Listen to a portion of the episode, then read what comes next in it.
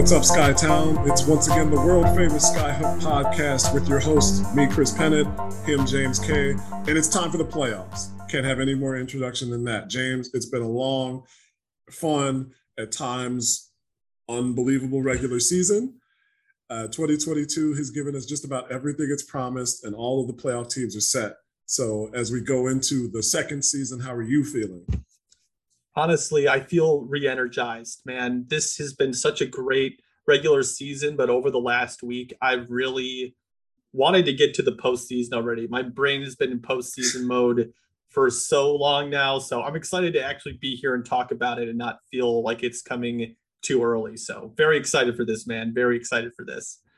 For sure. And and I come in, I was talking to a friend of mine and I realized that I kept thinking that one of the matchups was was one thing where it wasn't. I pretty much thought the Sky were playing Phoenix because I locked them in in my head to being the number one seed. And so I was all thrown off. But as I said, the playoff bracket is set. On the one side, it's Phoenix versus Las Vegas in the 1 8 matchup with the Mystics and the Storm taking on each other in what should be a fucking barn burner. Yeah. and on the other side is the two seed Sky against the number seven uh, Liberty, who had a really, really good weekend, needed to take both games, and they did. And then Dallas and Connecticut in the bottom half and the three and six slot. So before we get into what we're thinking about the Sky, I, I think we both really want to see the outcome of that Washington Seattle series not least of which because we talked about how how much Elena Delle Donne we were going to see. But do either of the other two series, uh, Phoenix, Las Vegas, or Connecticut, Dallas, intrigue you more than that? They don't intrigue me more than that. I do think that Seattle versus Washington is the marquee matchup of the first round. And it does kind of feel like everybody has just penciled in Seattle to go to the next round just because they've played really well over the last few games, but I really think Washington can give them a run for their money. And I have a hard time seeing that series not going to three games. No, me, me either. I, I was, I was just going to agree because what we talked about, we talked about what Washington can do if Ariel Atkins is hot, if Elena plays and she is 75, 80%. Um, what we've seen all season long from Shakira Austin, and I mean, there's questions, right? I think we talked about Washington being a big question mark, and just in terms of who could challenge the sky for one or 1A dominance. I didn't believe in them that far, but in a series where you have to win two of three, then yeah, I think that they could definitely do it because of, of those players that we mentioned. Shakira Austin is coming off one of the best defensive seasons for a rookie in WNBA history. And I know whenever I say in WNBA history, we're only talking about like 26 seasons at this point. But what she did for the Washington Mystics in year one is something that they should be happy that they're going to have that type of play, that type of veteran play. Let's call it what it is. What she was able to pull off this season, come like her coming into the playoffs, and then Elena theoretically being being able to play every game I just have a hard time saying that Seattle is just the de facto one of four teams in the semifinals. I, I just think that matchup is going to be really intriguing, but I'm also really intrigued by Dallas, Connecticut. That's going to be one where you have a feisty Dallas team that really has nothing to lose, right? They no one has looked at them as a contender all season. They just lost Arike, who I believe is going to be out the first round, at least the first game. And they're just really relying on Veronica Burton to run that team's offense a little bit. I mean, also, I mean, Allisha Gray, you, I mean, you're seeing Teaira McCowan, someone that's really done well as a secondary facilitator. facilitator. That team is just really interesting to me, even though I Connecticut's probably going to win that one. I mean, I would bet all my money on that just given how great they've been as of late as well. I just am intrigued by it because that Dallas has had some pretty major wins over the last two weeks. Yeah, they needed games and they took it. I figured Dallas would be in that mix for the seven spot, even though I picked them to finish sixth at the beginning of the year. Just the inconsistency that we'd seen. The same usual questions were popping up for Dallas. Why aren't these players who should be playing Isabel Harrison playing?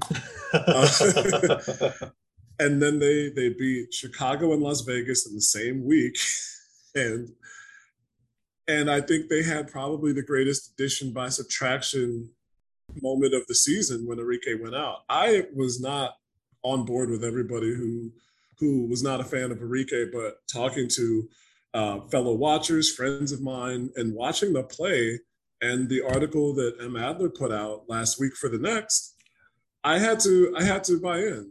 And with them not having Arike on the floor, ideally that makes their offense run so much more smoothly because even though Veronica Burton's a rookie who had gotten limited time, she's shown what she can do in in that limited time. We know what she's coming in with in terms of defense, disrupting an offense, and being able to distribute. And so at the very least, it'll be interesting because Connecticut, who last year had Jasmine Jones and Briann January, who could really pressure the point guard position, they don't necessarily have anybody who can do that over the length of the game. Nia Coffey looked good in her time against the Sky when we watched two weeks ago, but she's not going to, I don't think, sorry, Nia Clouden. Yeah. I don't think she's going to be on the floor the entire game. Uh, it, it is interesting. I don't, again, I, I agree with you. I don't think it's more interesting than Washington, Seattle, just because we know the star power that both of those teams have. But you have a Dallas team that is playing with house money versus a Connecticut team with honestly a lot on the line, even without their point guard this year. They've had a subpar season from Jonquel Jones. People have talked about them not being able to score when they really need to. Uh, we're, we're, I think it was you said last week, DeWanna Bonner in the postseason is not really like a, a three point threat, can score, but is not like a 1A option. So Connecticut all of these seasons, all of this time where they've been a top tier team, but haven't quite made that next step, or they have been beaten when it counted most, or they they choked when when the game was on the line. Like they could lose this first round season. Sorry, they could lose this first round series and go into the postseason with so many questions. I, I can't recall yeah. who it was, but I saw somebody saying that if they lose this, they might need to strip it from the top to the bottom it's just going to be challenging for them given their cap situation next year. Jonquel is making a lot of money. I don't believe Bree Jones re-upped with them yet. I would have to go back and check, but I I don't know. It's really tough. And I mean Alyssa Thomas is also making a lot of money next year as well. So I just have a lot of questions. Natisha Hiedeman, I think, has proven that she deserves more than just a minimum contract. She's someone that has really stepped up for them this season. At times has been their best shooter. And Connecticut, yeah, I would think I would agree with you, Chris. This is a really huge playoffs for them because you don't want to go into the offseason with all these questions. And I know that Skylar Diggins Smith has a chance to be available. Mm. I'm curious if they try to do something around Bree Jones and Skylar Diggins Smith. I think that is a fascinating idea that I've seen people put out there on Twitter, but I do have questions about Connecticut. I still think that they probably will be in the semifinals against the Sky. I don't think the Sky are going to lose to the Liberty, but we can hold off on that for a second. But we can both agree that the Aces are just going to annihilate the Mercury, right? Yeah, yeah. There's really no way around it. Uh, no Diana, no no Skylar, right? Like I, I wasn't dreaming when I read that. Is Skylar out for that series? I don't think that that's been determined. I thought that she was just out till the end of the regular season. So that okay. was just yesterday. So I know that they suspended her contract towards the end of the season, but so I don't know what that means for the playoffs. I do think that they haven't ruled her out, but maybe I'm wrong. I mean, it, just that. I think that puts the entire Phoenix season into uh, microcosm. It's a clarity right there. Questions. There's always questions. There's been questions all season long the most consistent players that they've had are well until Skylar went out. Skylar was having a really good season, and I mean Diamond's played most or most or all of the season. She's still kind of getting her footing, coming back from that debilitating injury, and we've seen good things at times from Megan Gustafson. They picked up Kayla Davis.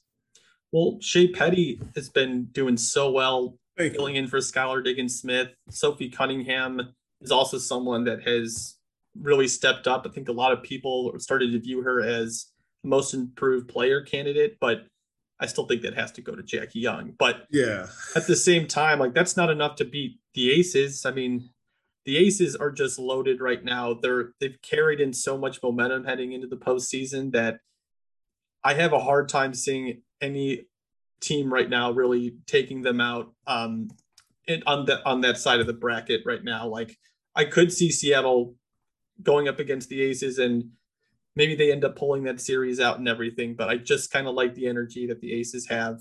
That I I do see them going to the finals this year. Yeah, uh, on, on that side of the bracket, I think if you if you have Seattle coming out, it's going to be a good rematch, and give the Storm a lot of credit. I think that they could win that for sure. I really do. They, to be a bloodbath, though. You know, yeah. like th- that. But going against Washington that first series, then you're going to have to go play the Aces the next round. That's going to be tiring for them heading into that Aces series if they're able to get out of that. Sorry to interrupt, but you know what I mean.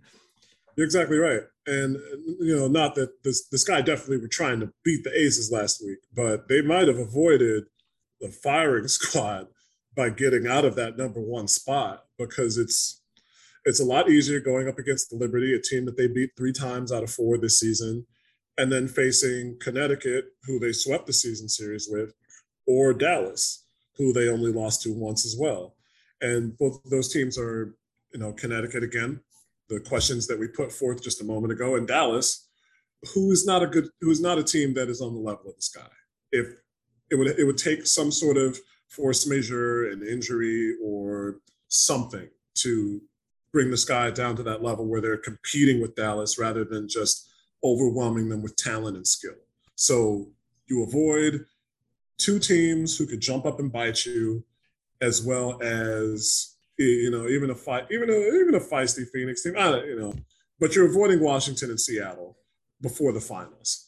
One last question on what before we before we mm-hmm. move ahead with with the basketball that we've seen in the past, men's, women's, college, what have you.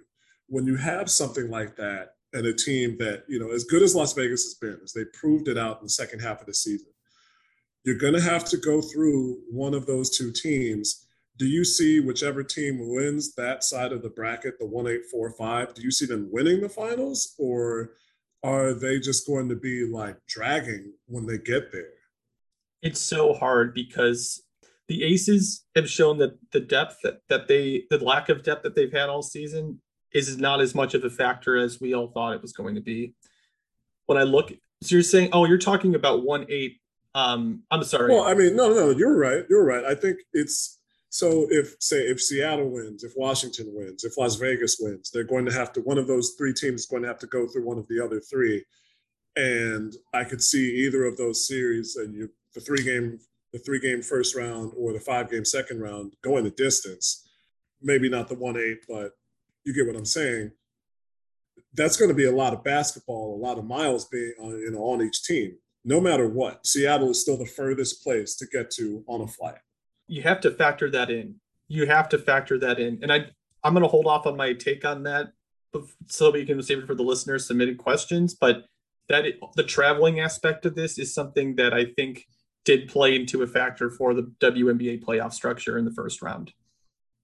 Yeah, and oh man, oh man, I mean, there's charter flights this time around, but it's still going to be really interesting. Just for the finals. Oh God, all right. Well, these first two rounds are going to be interesting, man. Oh, they're going to be interesting. Um, but before we even go on to the postseason, man, can we talk a little bit about Kahleah Copper and what she's done? Yeah. Um, I hope everybody got a chance to watch that game against Las Vegas because uh, I wrote down on our notes Kahleah Copper Supernova because that's what it was. It was great to have a Weege Lawson Wade on that call with Jason Ross Jr because she's played the game, she's played this game. And so I think she could fully appreciate more and just impart to the viewers what kind of game that she had. Uh, she kept the sky in the game and brought them back to within six at times, eight at times. She made it a single digit game. There were at least tw- two times where she was scored on back to back possessions off of either fast breaks or just accelerating past somebody in the half court And Vegas was still up by 12, but Becky Hammon called timeout because it was literally like, we need to do something different. like they were on the, they were on the road. It's like they were on the road and she had to call timeout. this is not a team. They weren't in Wintrust. They didn't have the crowd behind them. And it was still a situation where it was like, we need to slow this possible momentum down. That's what Kahleah Copper does for this guy. When she is able to get to the rim, teams, they can get overwhelmed.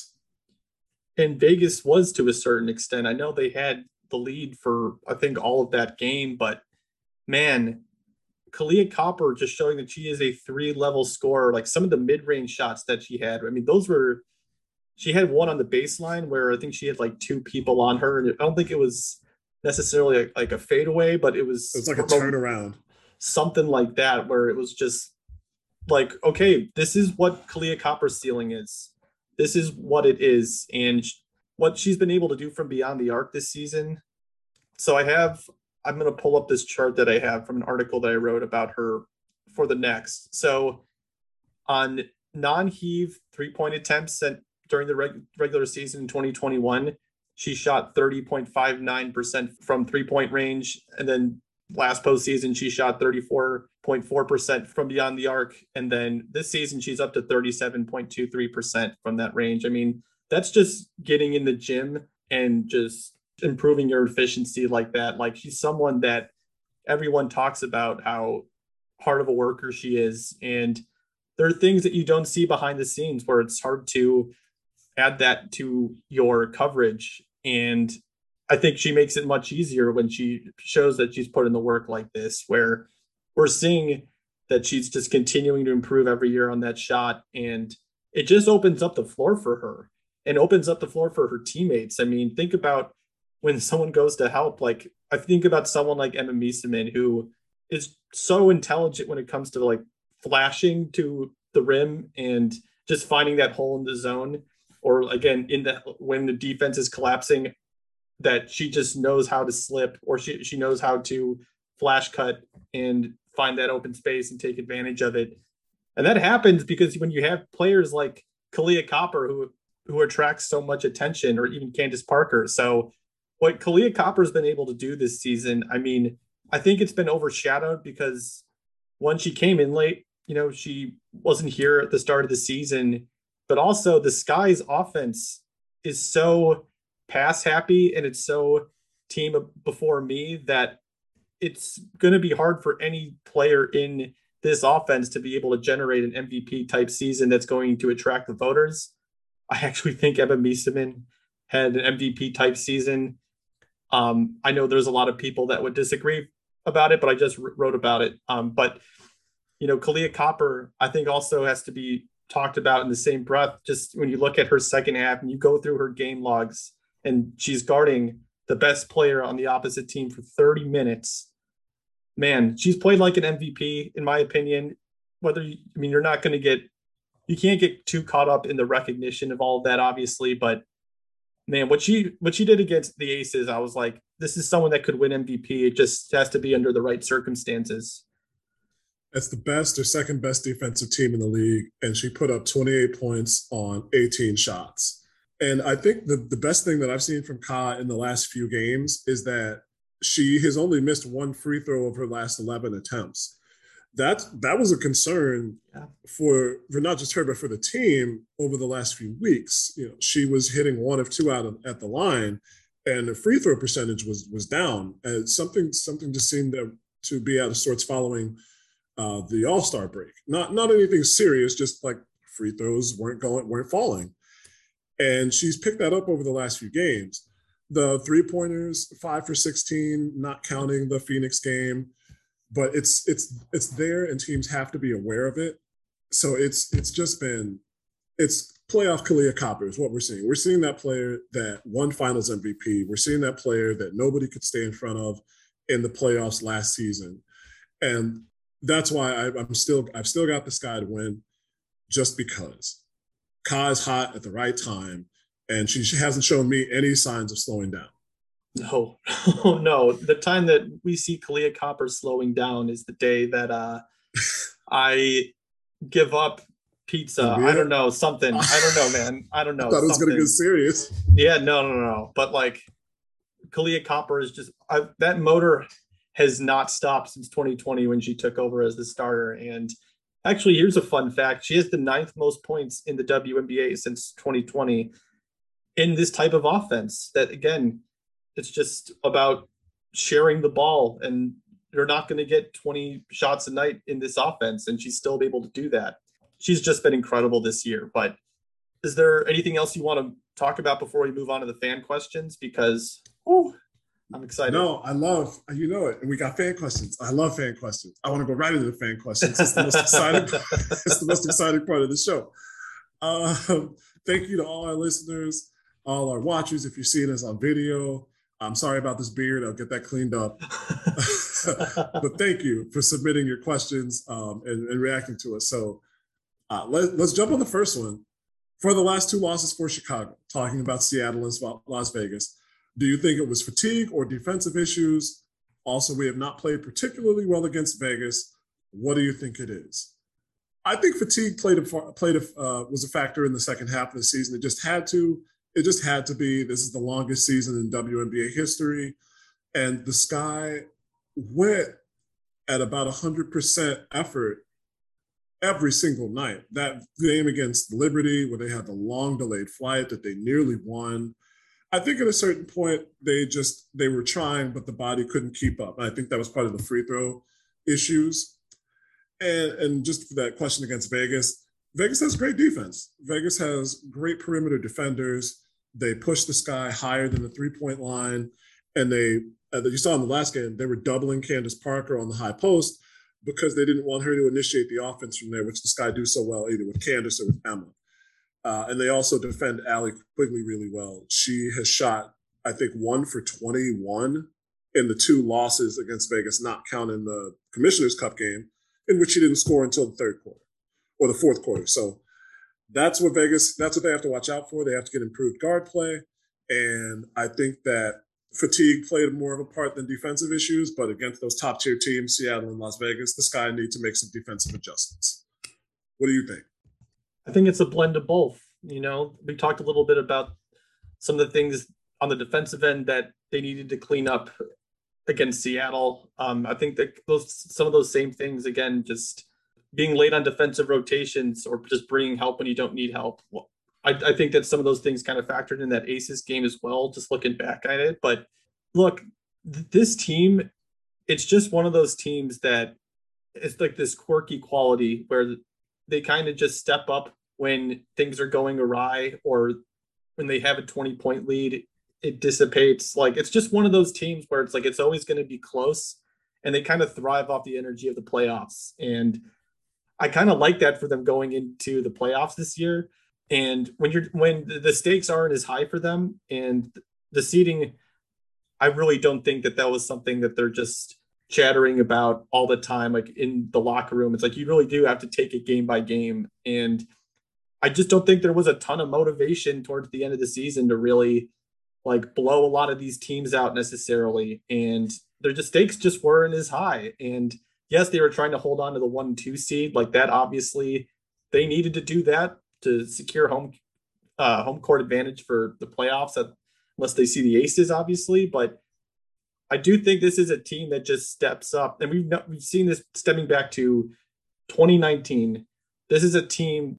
It's for some reason I can't describe it. They're just able to they're just like one of those like heat check teams. They're like they just need to feed off of something. So I know that's like it's just been on my mind lately. So I don't know if this directly answers the question, but it's just this, this is just one of those teams. It's it's just one of those th- things that when you look back at, it's just man, this guy just always found a way to make things interesting. So whether that leads them to a championship this year or whether that means like they lose to someone like the Aces in the championship if they get there, we'll see. But just covering this team the last few years, I'm like, this is just how it's going to go. And when I watched that game against the Aces, I'm like, this is just another example of that. well, I think that kind of leads into uh, one of our other questions: is, yeah. Am I a ba- am I a bad fan for being glad we ended up in second place? Because New York, Dallas, and Connecticut don't worry me as much as the other side of the bracket does. And we, we talked about that at the outset of the show, but Yes, you know what? Yes, I am going to say you're a bad fan. no, get out of here. No I'm way. I'm kidding. No, no, that's that's very fair. It's just a very fair thing because even if you, the Sky are are better than Washington or Connecticut or sorry, um, Seattle, which they have been for the majority of the season, mm-hmm. those are still two top quality teams, like we mentioned. Yeah. Look, if you want them to lose to win, you're not really rooting for them to lose. So you're not a bad fan for feeling this way. You want your, to see your team go all the way. The regular season doesn't matter when the postseason starts. So I don't think you're a bad fan. I used to do this with the baseball playoffs all the time. So no, I you're a good fan, and we appreciate you listening to the show. Thanks. now, do you, is there anything that, if you look back, uh, even last year, where the Sky had to go through the single elimination games, in in history, historically, do you think that anybody can would fairly come back and say, well, they had an easier time of it to win the championship, or is that just some bullshit? The latter, Chris. The latter. James isn't cursing today. I've got all oh my god, like what that team went through last season, what I I still have no idea to this day how they were able to come together. I I, I thought they were going to lose to Dallas in the first round. Like that's how dire I felt the circumstances were. And yeah, no, what anyone that says like they had an easier path or like that the playoffs were so easy for them to get to the the championship I have no, I, you clearly didn't watch this team for the entire year to see those ups and downs because all of that baggage they had to carry with them throughout the entire postseason. So I know that the, the whole single elimination thing throws everything off and everything, but just given the circumstances of what they went through in the regular season, nah, it's not, it's not easier. Winning's not easy, period.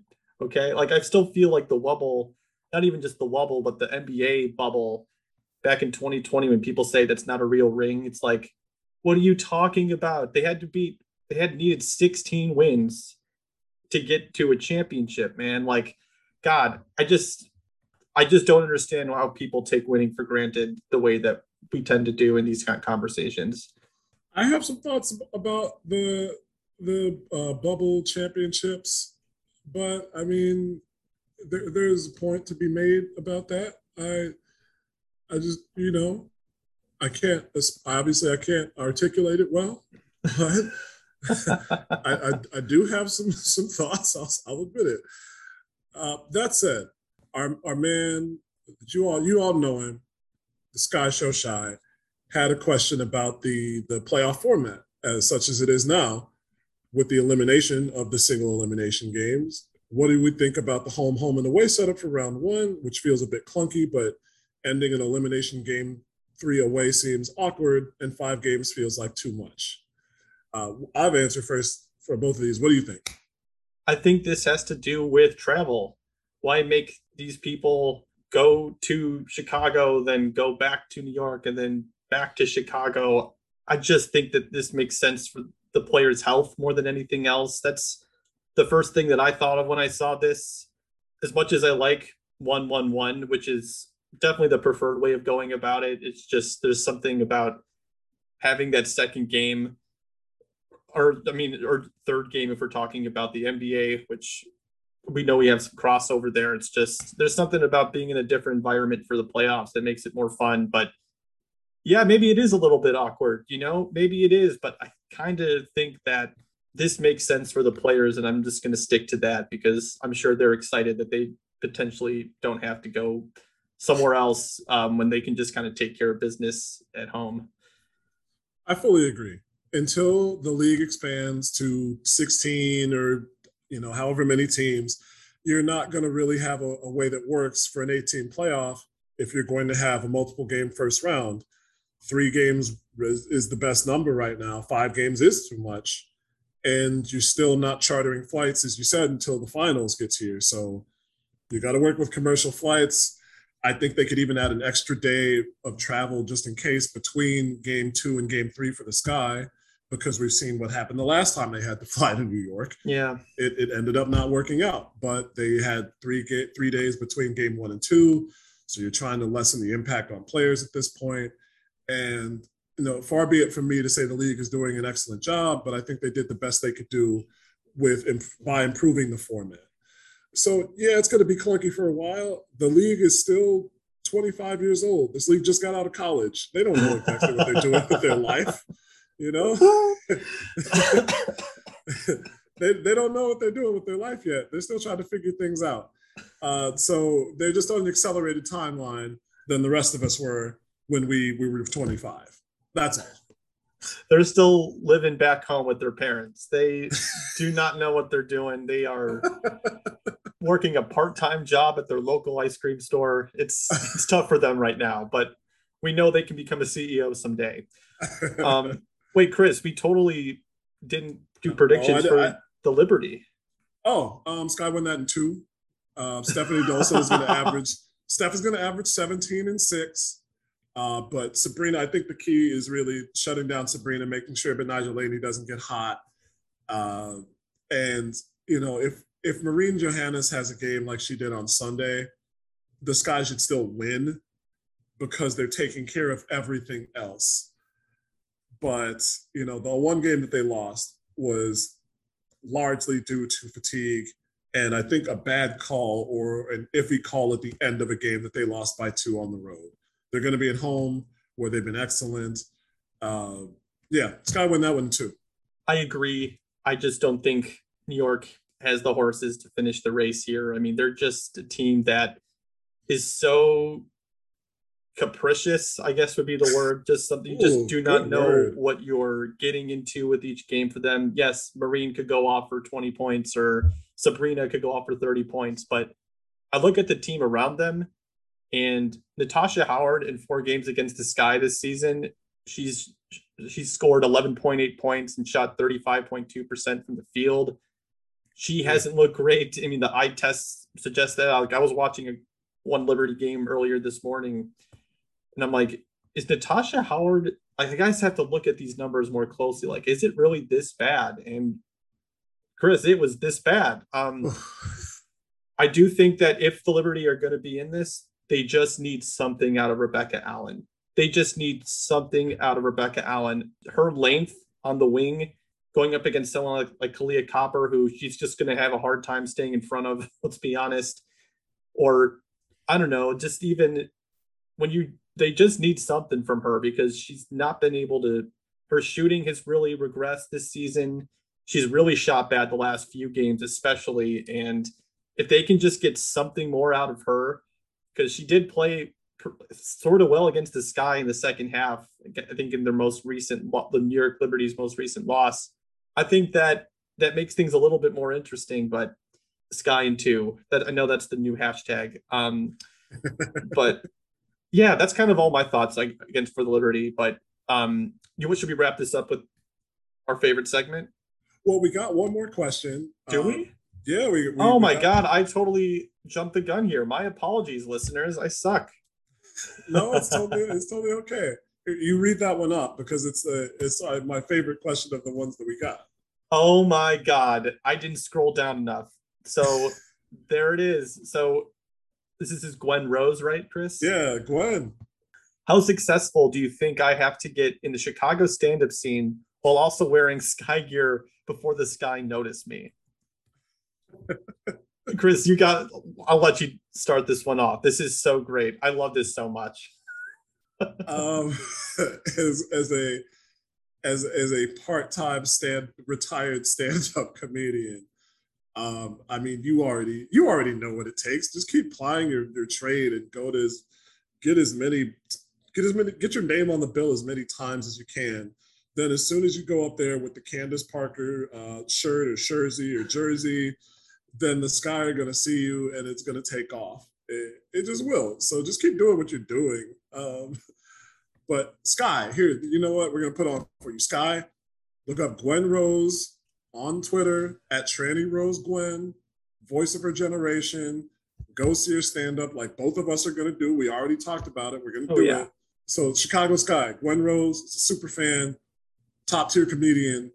Show her some love, throw her some merchandise and, and put the, the jumbotron on her when she makes it one of these playoff games. I'll, hopefully, Gwen, you're making better stand up money than I ever did, so you so you can afford to go to a playoff game. How about this? Let's quantify it. if you're able to open up Salt and Pepper, the diner, the Salt and Pepper diner again to perform at, they you get big enough where you're like, I want to perform there, and they open it up again, then this guy will notice you. I've been I walk by the Salt and Pepper diner all the time, Chris, and I'm think about that John Mulaney sketch or I'm like, where you the what's good pussycat, you know what I'm talking about? I He- do. Yeah, I walk by that. I'm like, damn, that needs to be turned into a comedy club. So, Gwen, I hope that you're able to get big enough to open that shit up again because I need to go in there. Um, we're definitely gonna go see one of Gwen's sets though because that would be so fun, and we just have to see Gwen do this in Sky Gear. This is, I mean, it's just too good of content, right? Because that's why we do this, Chris. Um, no, um, no, no, no. But Chris, we do have our favorite segment though, and I'm so excited to do it because the question is, or the the prompt is great. So I'll let you read it off. All right. So for today's "Do You Agree with Kahleah?" I'm gonna be, I'm just gonna be I'm gonna be as Oh, cheesy as I can with every intro. Do you agree with Kahleah? Uh, back on August 5th, uh, there was a tweet from at Xavier Official saying, "If we date, ignore my Twitter." And Ka quote tweeted and said, "Please, baby." Now,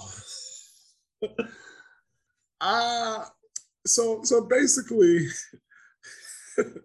do you feel like your Twitter account, your Twitter timeline, or your, your tweets over your lifespan are just something that you would rather have your significant other ignore? Or are you good with them seeing what you've said? I think the thing that would bother someone is the volume of tweets that I have. Be like, he tweets that much.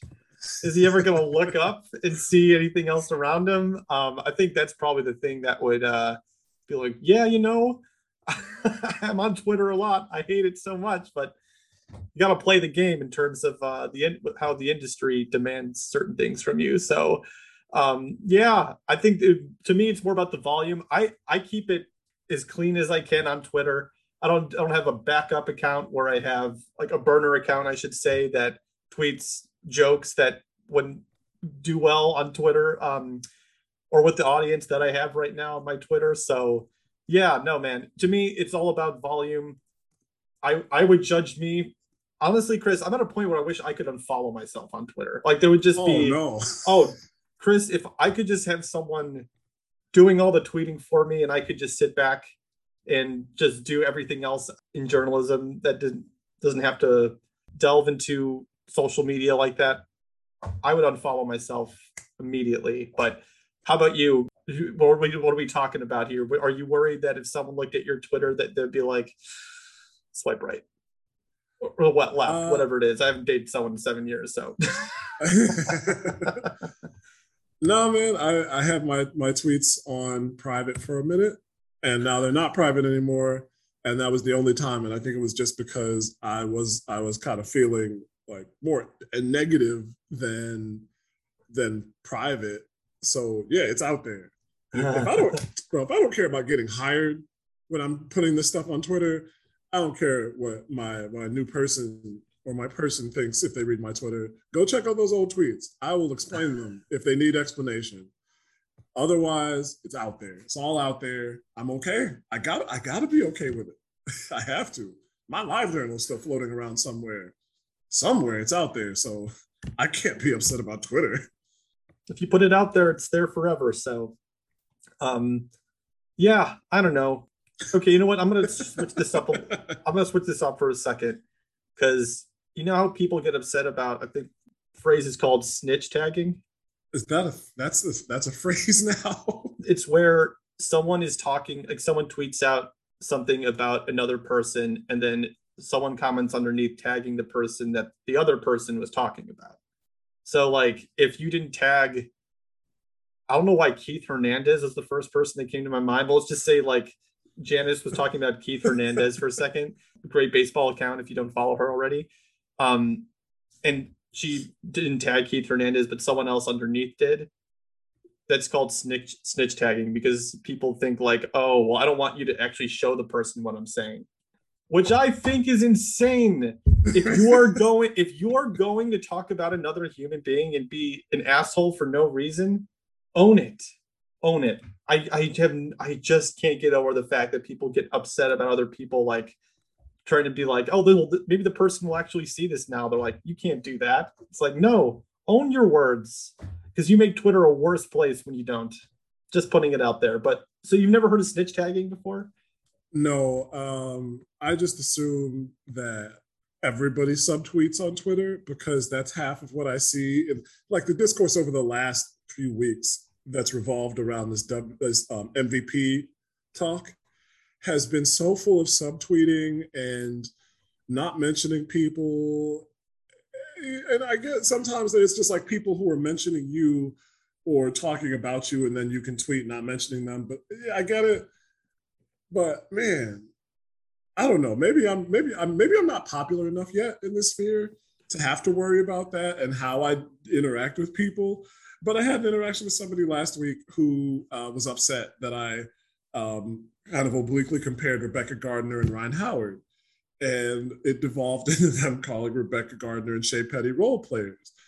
And I was like, okay, yeah, but I wasn't comparing her to Rhyne Howard and saying that she should get Rookie of the Year or anything. And it just became, it's like, yo, no, you said she was a role player. And I was like, hmm, Rebekah Gardner's usage rate is this, and Emma Meesseman's usage rate is this. That seems really close. Are you sure she's a role player? Pretty much. But I just had that until I said argue with somebody else, and that was it. There you go. I, I but that's I, if that's not always possible, I get it. I think sometimes it's not always possible. But if I'm gonna if I'm gonna talk to you, I'm gonna talk to you. I will talk to you. I will yeah. talk to you. if I see you on the street and I disagreed with you, I will talk to you. if as yeah. long as we didn't like talk about each other's families or mamas or whatever, I will talk to you. Got to bring the moms into it every time. Uh, I, honestly, I lead off every argument talking about the mom. So I'm with you, or not with you on that one. But um, Chris, I just realized it's two minutes past your lunch break. Um, we should probably wrap this one up. But I mean, you already made your Liberty predictions, but um, how about game one? What's your prediction for game one? Is it talking blowout, talking close one? You said 2 0. So where, where, where's your mind at? Let's see. New York is coming off of the younger viewers don't know what I'm doing here. It's okay. This is a crystal ball. I was assuming that's what it was. Uh, I, I, I did it wrong. I should take it way back. I don't have an envelope. Here's the envelope. Here's the invisible envelope. Carnac the Magnificent says New York is still a bit worn from having to play those two home and home games over the weekend. They need to expend a lot of energy to get into the playoffs. Honshu's play has been really down, and I don't think Marine Johannes will repeat the way she did on Sunday. Sky win in a walk. It's going to be 85 to 68. Ooh, okay. Well, we have similar ideas with that one. I had 85 or 84 73. That's where Ooh. I was at. Just a little bit close, just because this guy liked to keep it that way. But I, I do think they come out firing just to set the tone for the rest of the postseason. So, as always, folks, you can find us online at the Skyhook Pod on Twitter. And I believe it's the Skyhook Pod on Instagram as well. We we update our Instagram every month or so. So Do we? Uh, every month. we keep it current. Uh, the Skyhook Pod on Twitter Email us, always email us your questions at the Skyhook mail, uh, the Skyhook mailbag at gmail.com. I'm Chris Pennant at Quandary Kitten. That's K W A K W A N D A R Y Kitten. He's James Kay at James underscore M underscore K A Y. Ladies, fellas, don't hit him up. He's taken. He's not single. Even though the playoffs are coming in and you've done he's done this content that y'all love so much, stay out of his DMs unless it's for basketball related issues you're wild, man. You're a wild one. And that's what I love about you. Um, but hey, y'all, if you see me at game one, don't hesitate to say hello. I love meeting all of you. Um, it's been cool over the last couple months doing that. So hope to see you there. And until next time.